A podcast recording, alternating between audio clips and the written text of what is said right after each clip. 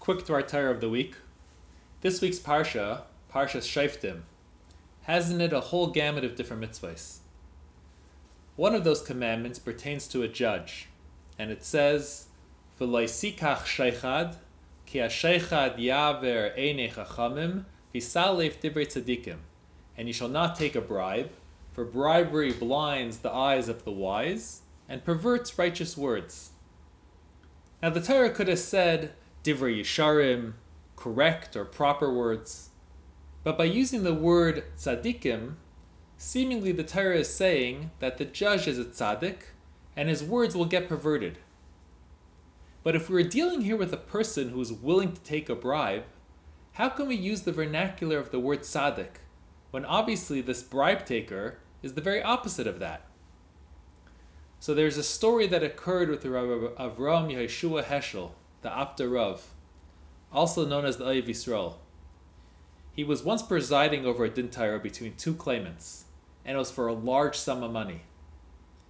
It was clear from the arguments being put forth that one of the claimants was just in the wrong.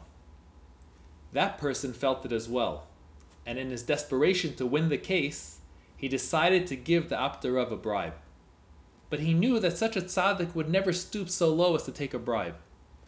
So he excused himself for a moment, and when no one was looking, he snuck money into the Apter coat pocket that was hanging on the wall. When he returned and the din resumed, the Apter suddenly felt that he was being drawn towards the arguments of the claimant that he was so certain just a few moments before was dead wrong. This puzzled him, and he called for a recess and said he wanted to take a walk to clear his head and understand what was going on. He put on his coat and walked outside. When he stuck his hand in his pocket and felt the money placed inside, he immediately understood what happened. When he returned, he said that now he understands what the pasuk means that bribery perverts the words of the tzaddikim. That bribery is so powerful and so corrosive that even a tzaddik who doesn't even know he was bribed still has an impact to distort justice. The takeaway for us is that we know that every negative thing in this world also has a positive spiritual lesson as well. Why is bribery called sheichad?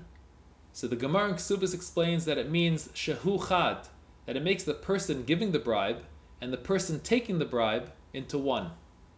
So the Torah prohibition applies to din Torah. But in life in general, we tend to treat people who were nice to us, who did us a favor at some point in time, with favoritism. We look positively upon their actions and are quick to forgive their misdeeds and indiscretions. Others, whom we have no real connection to, or whom never did anything for us, we tend to treat and judge more harshly. So, one aspect that we need to take away is that we need to treat everyone in our interpersonal relationships as if at some point in time they gave us a bribe. We should be chad, one, with them, and always look upon them in a favorable light.